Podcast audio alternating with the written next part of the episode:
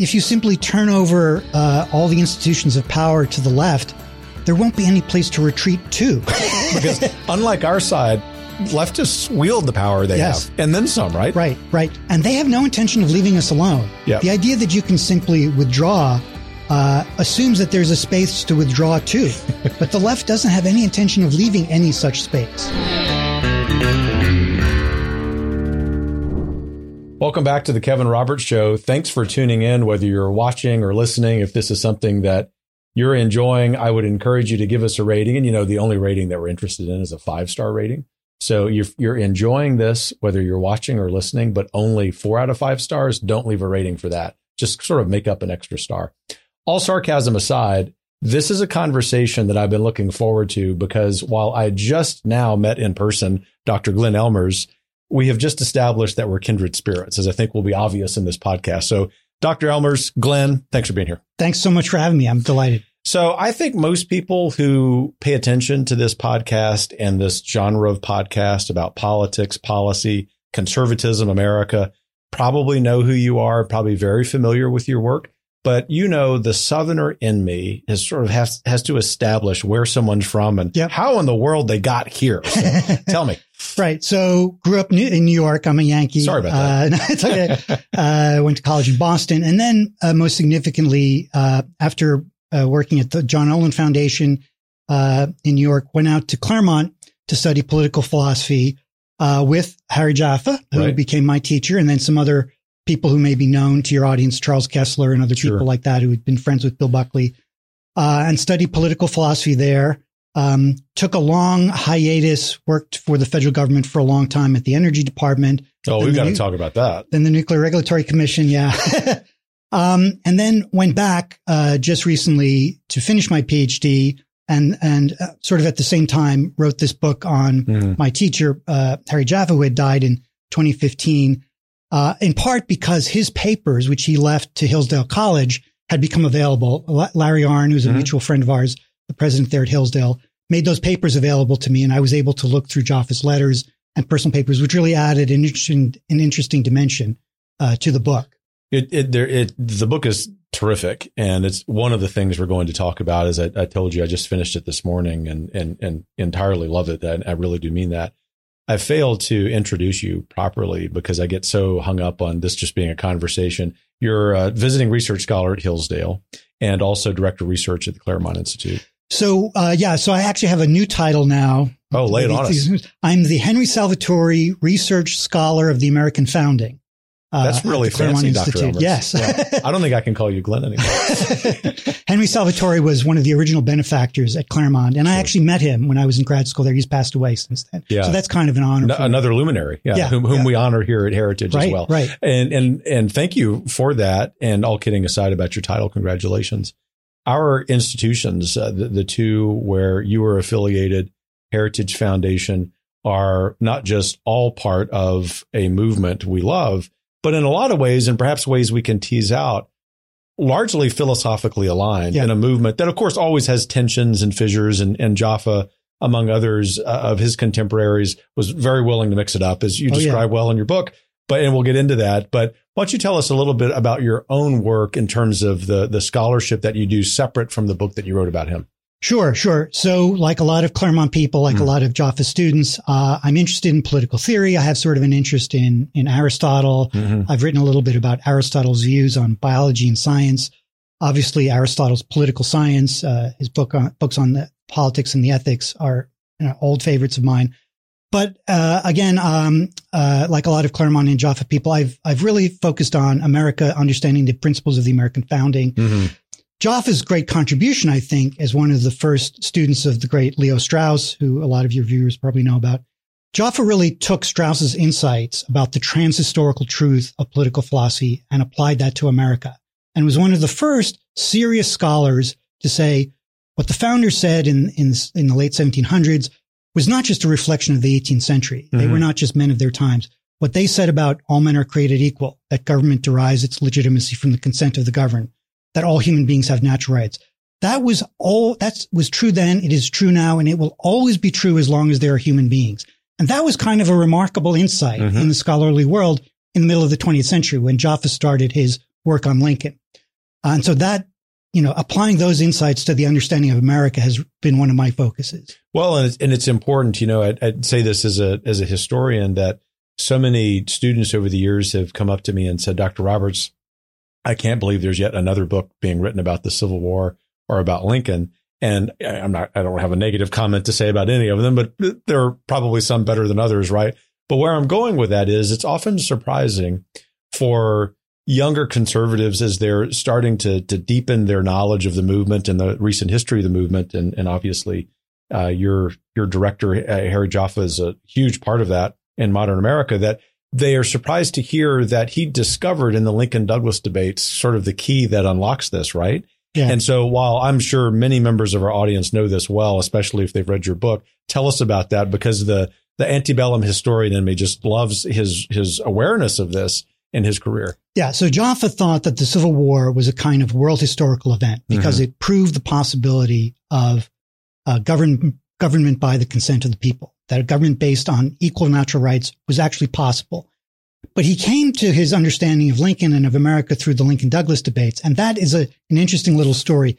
So when Jaffa was a young graduate student in New York studying with the great Leo Strauss, mm. he had been reading Plato's Republic, which is this famous dialogue about the nature of justice. And Socrates mixes it up with this other character that Plato talks about uh, called Thrasymachus. And Thrasymachus was a, a, conventionalist, or we might today say a moral relativist. I guess, I guess the kids think that's kind of cringe to say relativism. you could say positivism, but the idea that we could say relativism. Yeah, yeah. But the idea that morality changes mm-hmm. with time, or that it depends on what culture you live in. And Socrates said, no, there is justice by nature. There is mm-hmm. a, such a thing as natural right. And he refuted the conventionalist or, or relativism of this other guy through mm-hmm. So Jaffa absorbed all that. And then about a year later, he's in this used bookstore in downtown Manhattan and he's flipping through a copy of the Lincoln Douglas debates and he's seeing that Lincoln and Douglas running for the Senate, the Senate, uh, Senate seat in Illinois in 1858, discussing the, the question of slavery and the morality of slavery are reproducing that argument that Plato shows in the Republic more than 2000 years ago. And Jaffa said, that's when I realized that what Strauss had said about the permanent questions, about truth, about morality, about justice as permanent uh, features of human life, that's what brought it home to him. Mm-hmm. When he saw Lincoln and Douglas having that same debate that he read about in the Republic. Well, it's fascinating. And so there are multiple strands there in that response. And I'm going to come back to the strand that relates to Jaffa particularly, but I want to, I want to sustain a really eloquent point you've made a couple of times about equality. What is the import of that academic realization that Jaffa made to 2022? Right. So um, Jaffa always thought and, and, followed Lincoln in this that believing that um, equality has to be the central principle mm-hmm. of understanding American republicanism, in part because it is the thing that connects us to the idea of natural right. And natural mm-hmm. right can be kind of a complicated term in academic or, or the philosophical world, but it means the idea that there is some enduring truth, right? Mm-hmm. So to the, to the degree that all human beings are equally human, or all members of the same human species, uh, that means that from that idea follows all the other ideas. Mm-hmm. So because you're not superior to me by nature, because nature did not mark you out as the queen bee is marked out among the bees, that means you can't rule me without my consent. Right. And that equality is our access to this classical idea that there is something permanently true or right by nature. And that idea of natural right informs everything else about America, according to Jaffa. So here we said we're recording this in the summer of 2022, where there are a lot of Supreme Court decisions coming out. One of them in particular uh, will be out this summer, perhaps even within days of, of our recording this. We could take a step back from the timeliness of that because you're talking about something that is timeless, this, this understanding. For any center right American whatever label they'll use to describe themselves, is they think about decisions the Supreme Court has made over the last decade. So much of that, at least rhetorically, has to do with equality. Jaffa lived a very long life. Um, he was in his 90s by the time he passed away. So he's, he's a contemporary of ours, even, even sitting here. But the, the point is, what would he make of how equality is used almost as a trope in American politics. Yeah. So it bothered him a lot mm-hmm. that it had been basically completely transformed into almost its opposite. And, right. And so he had a lot of battles with, um, some of the traditionalists, some of the paleoconservatives mm-hmm. who said, no, no, no, human beings are not equal. Uh, this neglects the, the, ways in which human beings are, are unequal. And Jaffa always recognized that and always pointed out that political equality, the natural equality that we have, that the idea that we have the same rights by nature is the opposite of egalitarianism or mm-hmm. equal outcomes. There's a wonderful passage uh, in Federalist 10 where Madison says that the purpose of American constitutionalism is to protect the unequal faculties of acquiring property. Mm-hmm. So because we have equality of rights, because we have political equality, that's supposed to lead to unequal outcomes. That's not a bug. That's a feature. Today's left wing equity is literally the exact opposite of that. Equity assumes that we're unequal, right? Because mm-hmm. we're members of certain groups, right? So members of certain classes. And it's the government, the government's job to take that inequality and make us all equal through this mandated form of, of equity and equal outcomes. So it's literally the reverse of what Jefferson and Lincoln were talking about. What's our way out of that? I mean, we're going to get into the some big questions. That's certainly one of them. Uh, but, but by that, I mean politically, or maybe even in terms of policy. What's our way out of that? Which, and it's not a dilemma. I mean, this to to use a word that is overused in our modern parlance, it is existential to the very ideal of the American Republic. Right. Yeah. So the way out of that, in a way, uh, is not, is not so easy to figure out. Yeah. I, I mean, what uh, a, a, a, kind of a cop out answer is to say we need statesmanship. Right. Yeah. There has to be someone who has the political skill, the political insight, the ability to speak to people, the ability to maneuver politically, to bring uh, different factions and interests to bear, uh, who has the skills of a Lincoln or a Winston mm-hmm. Churchill. There's no substitute for that uh, you know, I've been affiliated with the Claremont Institute for a long time. And one of the things in our mission statement is the study of statesmanship and political philosophy, because mm-hmm. there's no substitute ultimately for statesmanship. You can teach people, you can prepare the ground, but you can't, that person has to emerge on his own.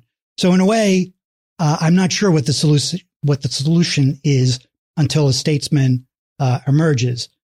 Uh, I don't think that's so much of a cop out answer. Yeah. I'll um, let you off the hook a little okay, bit. Okay. Okay. Good. Because there's no substitute for political skill. Yeah. That's uh, right. To, to, solve political problems. Our founders relied on that. I mean, they, they assumed that would always exist. Right? Absolutely. But the other component of that is the statesman needs something to work with. And so yeah. all of these groups on the right, Heritage, Claremont, all the others have to continue their work of teaching people, educating people so that when the statesman comes along, he can speak to people in a way they understand. So they understand what these concepts are. Um, uh, on, on a on a lower level, I'd say both the left has already become so tribal. And the thing I would warn the right against, and I, I see this a lot with younger people, you know, you, you talk about the dissident right or the alt right or younger, the Twitter frogs, as they're called sometimes online. They're so cynical mm-hmm. uh, about what's happened that they're retreating into a rejection of constitutionalism, of mm-hmm. republicanism, of equality, rejecting all the principles of the founding and retreating into, into a kind of alternate tribalism, right? So the left wants to become tribal. And so they think, well, we'll become our own tribal faction. And I don't think that's the answer. I don't think that can, that can save the republic. I, I agree with you there. And, and I, I, mean this just for the sake of illumination, not for, for naming names, but by that description, are you referring to the integralists on our side? So that's, that's one. Yeah. So I think the withdrawal from politics, the mm-hmm. idea that we can simply form little communities and hold out uh, there's no escaping politics. Yeah. One, of, one of Aristotle's lessons is we are by nature political animals. We live in political communities. Mm-hmm. And the mm-hmm. idea that we can simply withdraw and ride it out, that's no answer at all. Yeah. And, and you know, you, you, we didn't talk about this before in the show prep, but our audience may know because I talk about it occasionally when I was president of Wyoming Catholic College, which was by its founding and something that I had celebrated and celebrate present tense, truly reactionary. I mean, that's that, that is a factual statement, a reaction right. to the culture that there was this belief by very smart, well-intentioned people at the college and, and some supporters of the college to adopt what our, our friend Rod Dreher would say was the Benedict option. And I, I, I said, well, while I understand that spiritually, I, it, even then it's not correct. And, and for those of us who adhere to that particular faith, it's theologically incorrect because we are called to be the leaven in this life for people right. who are less overtly religious than people at Wyoming Catholic. I would say exactly what you said, which is that we concede the political realm at our peril. Yes. We're living through that right now, right? Right, right, exactly. Uh, because if you simply turn over uh, all the institutions of power to the left, there won't be any place to retreat to. because unlike our side, leftists wield the power they yes. have and then some, right? Right, right. And they have no intention of leaving us alone. Yep. The idea that you can simply withdraw uh, assumes that there's a space to withdraw to, but the left doesn't have any intention of leaving any such space. One of the things that on that point that you write about eloquently, not just in the book about Jaffa, but in, in your many essays, is the, the, the demise of most American institutions. And I was sharing with you before we started recording that that's really where a lot of my own thinking is that, you know, for what it's worth, obviously heritage has always contributed to that conversation, hopefully in a helpful way. But uh, as just as a, as a historian myself, I think we're living through what seems to me to be like the 1760s.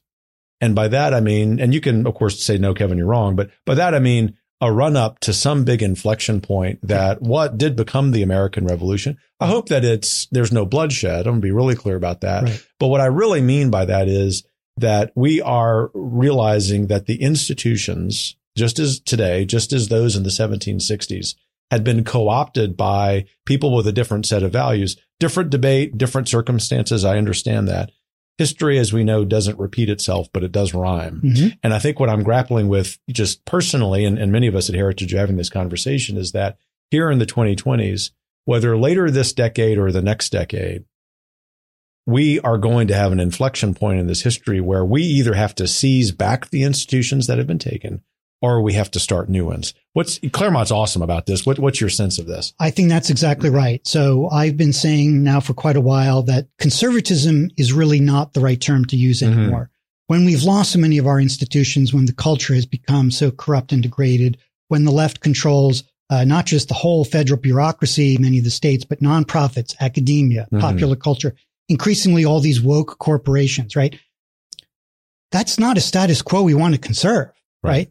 that we can't continue and maintain our liberties. We have to get back. And so the, the phrase I've been using, which has been a little controversial sometimes, is we have to behave like counter revolutionaries. Mm-hmm. We have to take back the institutions. We have to rebuild. We have to recapture our founding principles. And so, uh, I think the, the, both the mindset and the phrase conservatism is not a useful way mm-hmm. to think about our politics anymore. Uh, we have to think much more aggressively and think radically. Um, you know, people get alarmed by the word radical, but the Latin root, uh, the Latin root is root. Uh, and, and one of the things I wanted to do in my book is show the roots, uh, show the basic fundamental questions, uh, which Jaffa spent his whole life exploring. What is the basis of Republican government? What does equality mean and why is it understood? And what does it mean properly? What does consent mean? What, mm-hmm. what are our equal natural rights and, and where does that come from? What are, what are the philosophical arguments behind all those things? And I think those questions have immense importance right now. And it seems to me that the demise of most institutions is directly correlated to the possibility that we may not have as many people practicing the statesmanship that you understand, right? In other words, just to borrow a little bit from de Tocqueville, if we were sitting here in this conversation, there has to be the context in which the institutions in which that kind of statesmanship can be formed. I mean, this, right. this is, this is part of our civic responsibility as many generations of Americans, not just in the founding generation, but all the well into the 20th century understood. Right. Right. Um, you know, statesmen, uh, uh, they're moved by uh, a love of justice, a love of the good, by by patriotism, but most also want some form of honor. Mm-hmm. And I think one of the uh, most disheartening and amazing things that's happened in the last few years, it was that movement of tearing down our statues. Mm-hmm. Now, uh, a lot of people didn't like it, but it disturbed me that more American people did not rise up and speak out against that. Because when you tear down, when a nation tears down memorials to its heroes, it makes it very hard for anyone else to step forward and say, okay, I'm going to put myself on the line. I'm going to risk everything. Mm-hmm. Uh, if I'm not even going to be honored by my countrymen, why should I do it? Um, and so this is the American people. I think uh, there's still a lot of patriotic sentiment left, but I'm I keep waiting for the American people to uh, react with a little bit more vigor to what's been happening, and it may still come. Uh, I'm hope I'm hopeful that it will still come. Do you take some solace in, as I do, the these mostly apolitical parents exhibiting their angst over yeah. the lack of transparency at best but the insidious indoctrination of their children. Yeah, yeah. Do you think that's a bottom up kind of of counter revolutionary action that that actually is real and should inspire us? Absolutely. I mean, you know, uh, Virginia's right right here. Uh, a lot of people here probably live in Virginia. So what happened there uh, was it Loudoun County, yeah. where the parents uh, rose up. And by the way, one of the guys who helped instigate all that is a friend of Claremont, Chris Rufo. Yeah, sure. Um, that reaction by parents against the indoctrination. I mean, when you go after people's children, yeah. you you get at them at the at a place that's very personal. And so, yes, that was very heartening. Other aspects, you know, uh, did the American people react uh, in the way that one might hope to the COVID restrictions and shutdown? It would have been nice to see a little bit more. Mm-hmm. Now, you did see pockets of that mm-hmm. here and there. What I would really like to see, if there is a red wave in November, is a much, much, much more forceful statement by Republican majorities to expose what happened with this, you know, the overreach, the arrogance, the hubris, the assumption that the experts in Washington know everything better. Yeah. Really hammer that home and explain to the American people why this idea that a bunch of quote unquote scientific experts presume to run our lives from the Washington bureaucracy, why that's wrong. Explain it to the American people, expose the damage that was done. Mm-hmm we we have to explain that. We can't just assume that people, you know, uh, spend their time reading political philosophy like you and I do. It's up to statesmen, including people in Congress, mm-hmm. to explain. So I hope there are hearings. I hope Congress, instead of passing laws, devotes itself to exposing what is wrong with the federal bureaucracy and the administrative state today. And that's the way to build a popular movement and a popular reaction.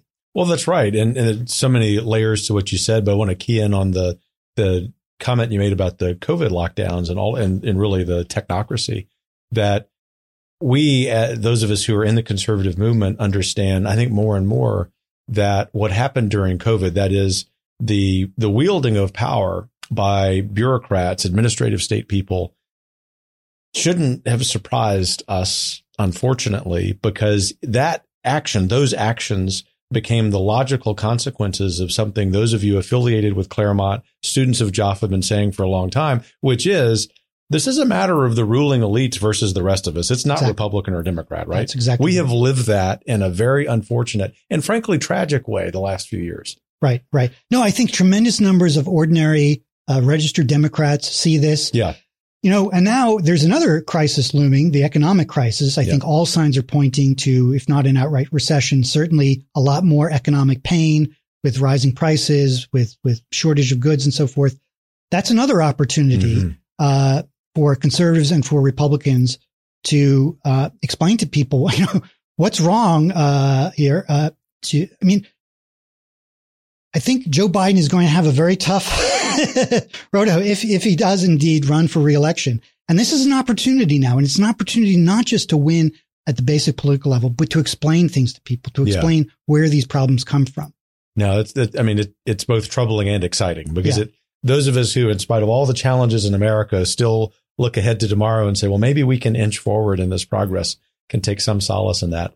So you, I, I want to slightly switch gears, but this is actually picking up a theme that that has been in your work, and you've been explicit about in your your most recent scholarship. You and I both love the new criterion. It's probably a lot of uh, of our audience members do.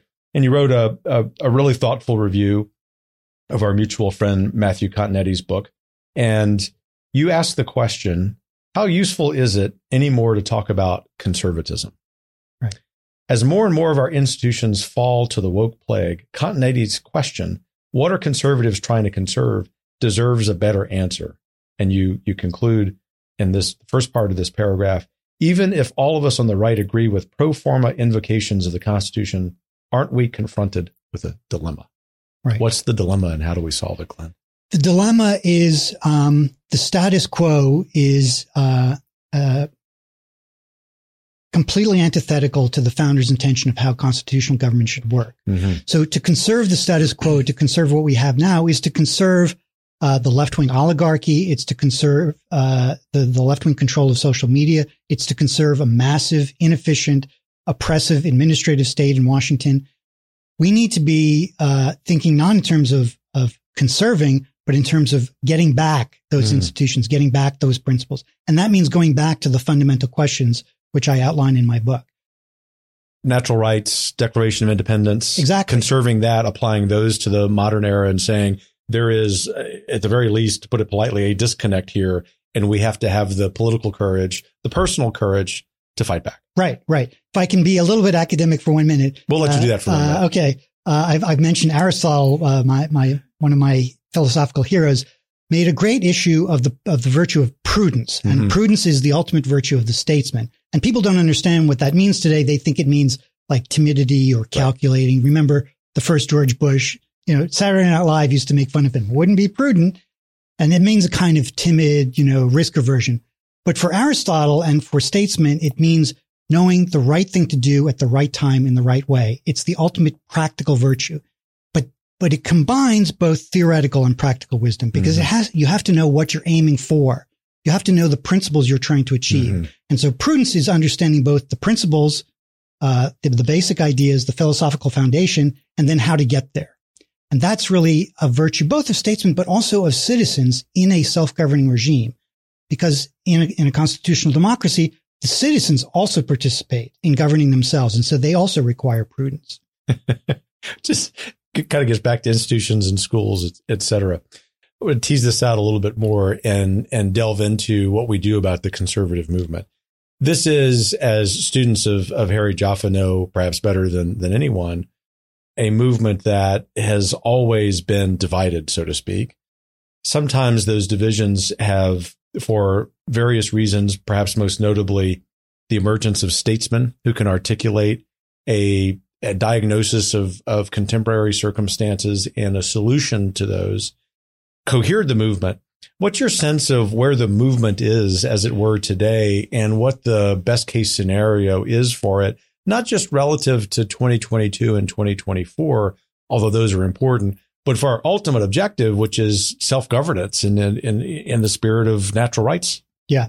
So I'm uh, I'm optimistic about the base. Mm-hmm. We were talking a little while ago about the reaction among ordinary parents against critical race theory. Mm-hmm. I think there's still a lot of uh, confusion and dissatisfaction and anger about the COVID that I don't think has been adequately mm-hmm you, I don't want to say exploited, but, but used because it's a very re- legitimate sense of mm-hmm. grievance and anger and dissatisfaction.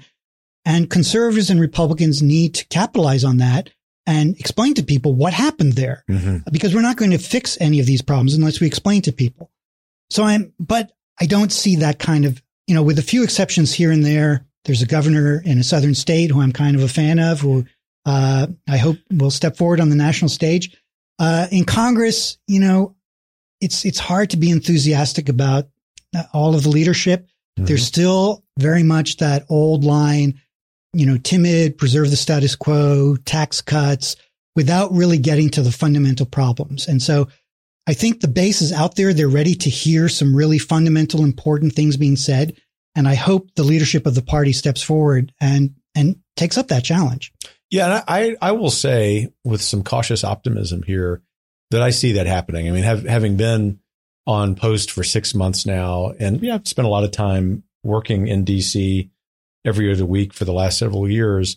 So it's not that I didn't know anything about DC, but as I tell people, I hope never to know a lot about it because our founders would find it abhorrent that so much power has been centralized Absolutely. in DC and that the branch of government that's most responsible for that is the legislative branch for conceding their power. All of that to say that in order to take back that power, conservatives, it seems to me, have to develop a plan that will be executed by members of the legislative branch. But it's going to take a president of the United States with the gumption, yeah. with the cheerfulness to be able to be persuasive to see this through. And it's not the kind of thing that's going to take only a few years, right? Oh no, no. This is this is tremendous work. So speaking of that, um, I think it's a mistake to think we could depend either on the president or the Congress. We mm-hmm. definitely need both. The yeah. way I mean, we we're not so far departed from the Constitution that we can ignore the way the institutions still exist and mm-hmm. still function under the law. And you can't have fundamental change in, in the country without the president and substantial majorities in the Congress working together. Yeah. I'm a critic of Trump from the right, mm-hmm. in that I think he uh, the mean tweets don't bother me as much as the fact that he failed to follow through on a lot of his promises. He came to Washington thinking that the government was a business and it's not a business. He didn't think politically. He didn't work very well with, with Congress. There were a lot of things that he could have done and he didn't do because I don't think he appreciated, uh, the, the political dimension. I don't think he appreciated, uh, in a way, uh, as, as bold as he was, I don't think he appreciated how deep the problem is. Mm-hmm.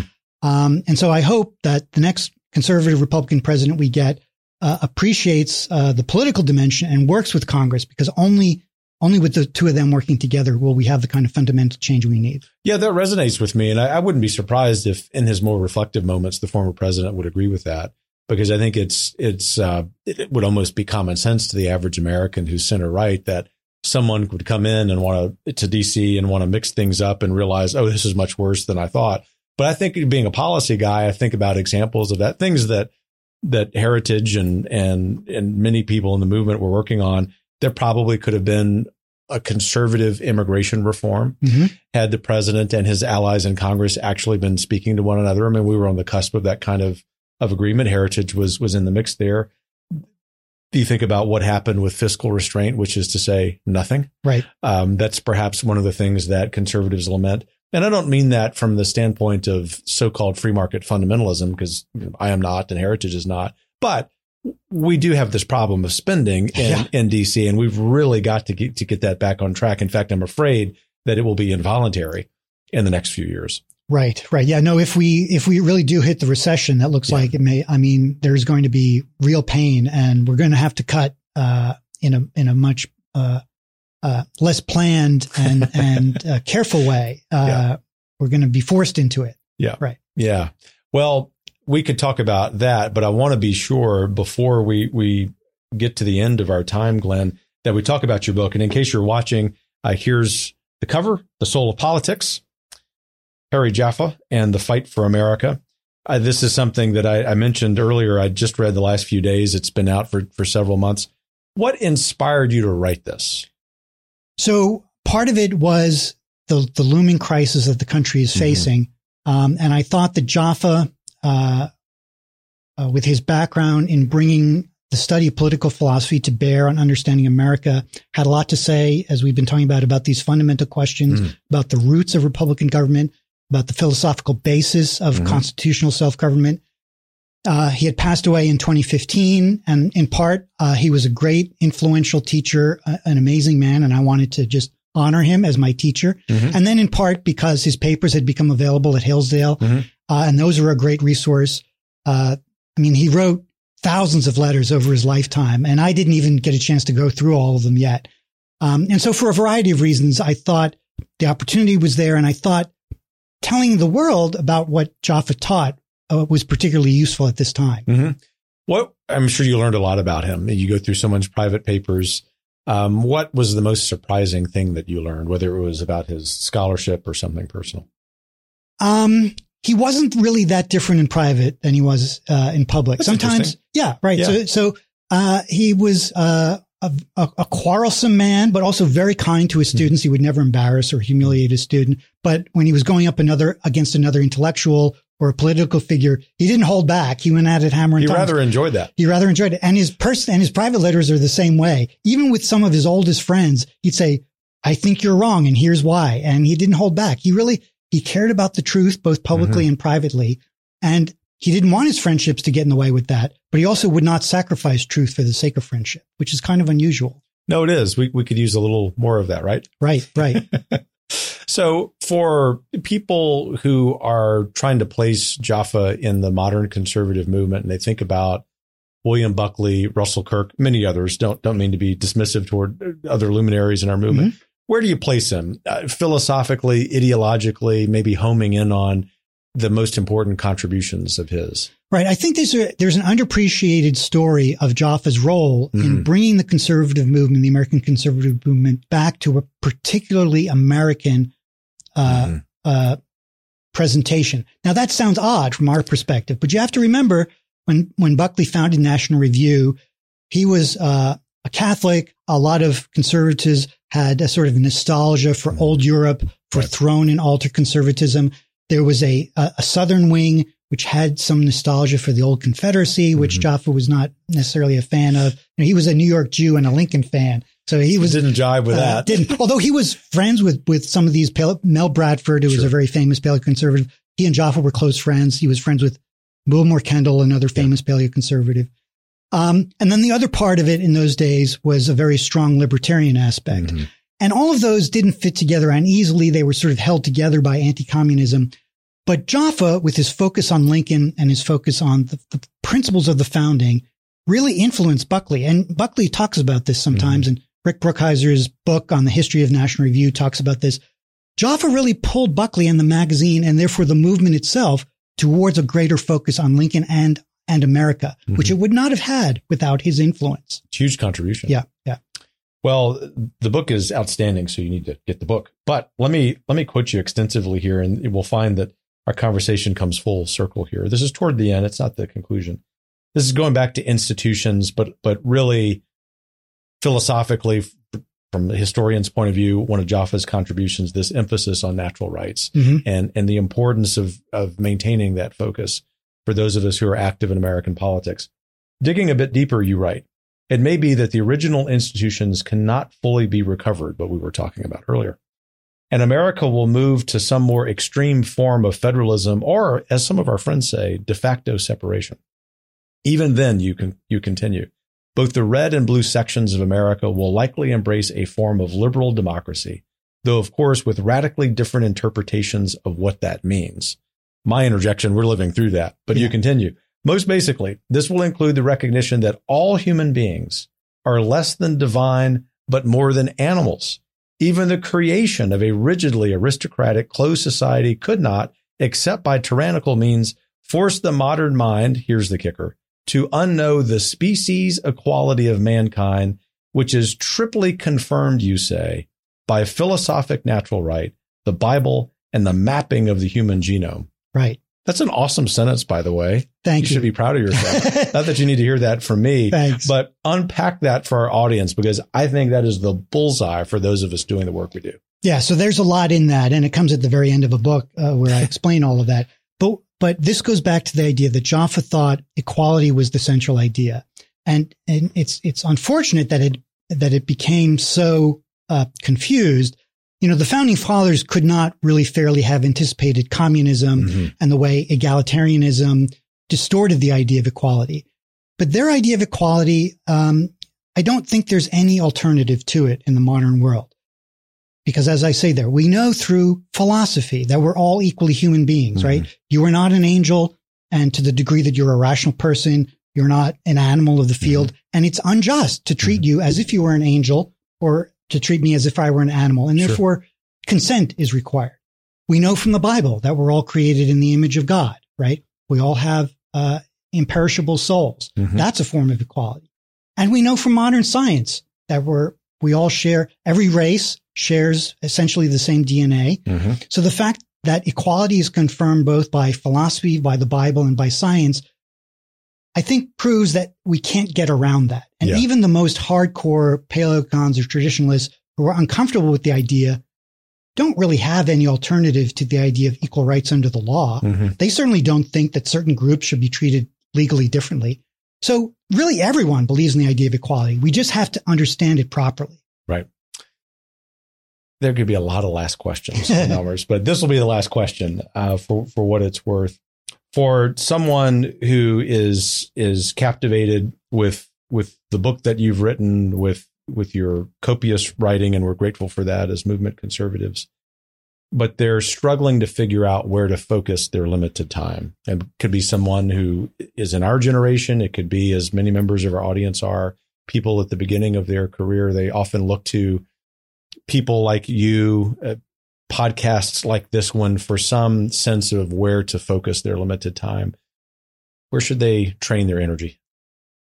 Well, um, yeah, it sort of depends what your interests are. Mm-hmm. Uh, you know, not everyone is inclined to philosophical things. Right. You know, uh, you could flip through the book and there are some chapters that would appeal to you. Uh, you know, there's a whole section on Jaffa's uh, uh, studies of Aristotle and Shakespeare. Mm-hmm. Some people, I've had people who say that was the first thing they, they, they opened the book to. Yeah. Because they're interested in Shakespeare. Sure. Uh, so, you know, depending on what your interests are, you could just flip to a chapter that interests you. so, you. First uh, step is buy the book and then figure course. out what you're interested right, in. Okay, exactly. very well played. I'm going to send a note to your publisher and say this guy was on top of his game. Right, right. Yeah, everything you want to know is in the book. No, but more seriously, uh, look, you know, some people are interested in particular policy areas, yeah. heritage, uh, the Claremont Institute.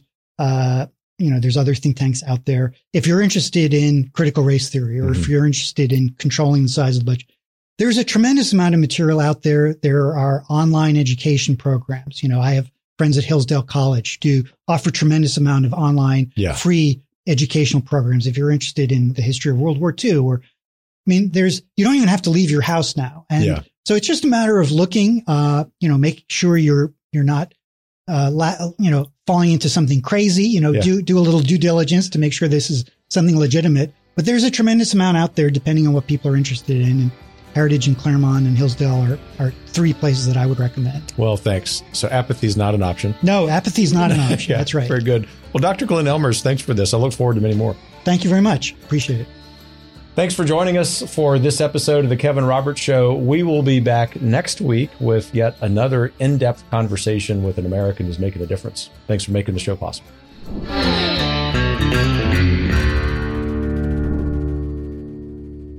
The Kevin Roberts Show is brought to you by more than half a million members of the Heritage Foundation. The executive producer is Crystal Kate Bonham. The producer is Philip Reynolds. Sound design by Lauren Evans, Mark Guiney, and Tim Kennedy. For more information and to subscribe, please visit heritage.org.